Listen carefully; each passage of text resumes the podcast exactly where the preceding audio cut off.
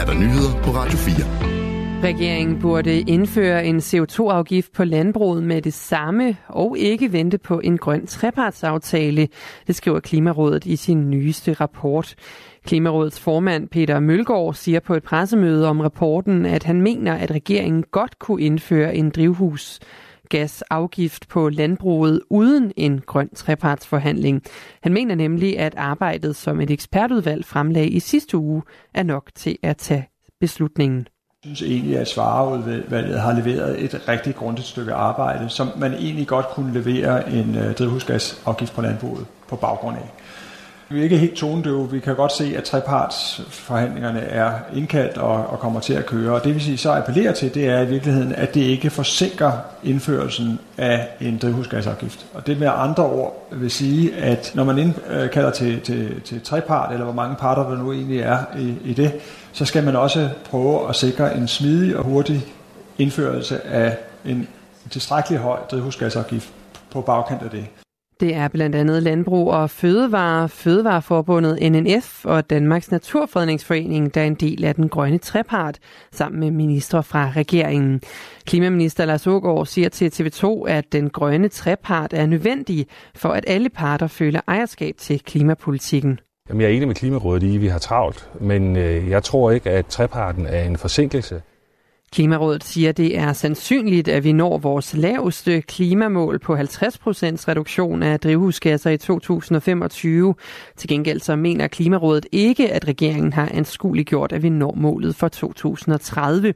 Det skyldes blandt andet, at der ikke er lagt op til nok reduktioner i landbrugets udledninger. Danmarks ambassadør i Rusland vil deltage i, de, i den russiske oppositionspolitiker Alexei Navalny's begravelse i morgen. Han ved dog ikke, om det kommer til at lykkes. Jeg forventer et stort sikkerhedsopbud og ved ikke, om vi får lov til at komme ind, eller om man fra myndighedernes side vil blokere vores og andre russers deltagelse, siger Jakob Henningsen til Ritzau. Jakob Henningsen siger, at han deltager i begravelsen sammen med en række kolleger. Jeg ønsker at deltage i begravelsen, fordi Navalny er et modigt forbillede for de kræfter, der ønsker et frit og demokratisk samfund, siger han. Og vi bliver i Rusland, for der er fare for en regulær atomkrig, hvis NATO-landen sender landstyrker til Ukraine. Sådan lyder advarslen fra Ruslands præsident Vladimir Putin i en tale til den russiske nation. Vi har våben, som kan ramme mål på deres territorium. Forstår de ikke, at der er fare for en atomar konflikt, spørger Putin.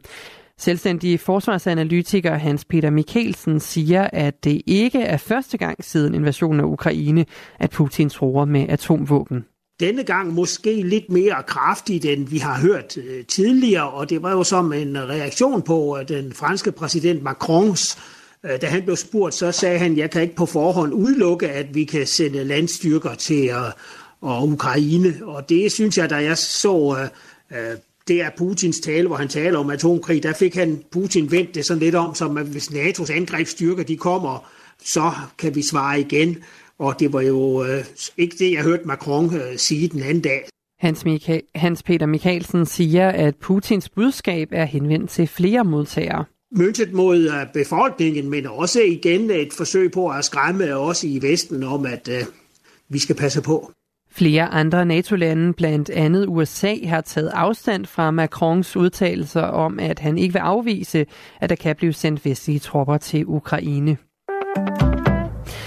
Flygtningenevnet åbner nu for at give opholdstilladelse til ansøgere fra Gaza.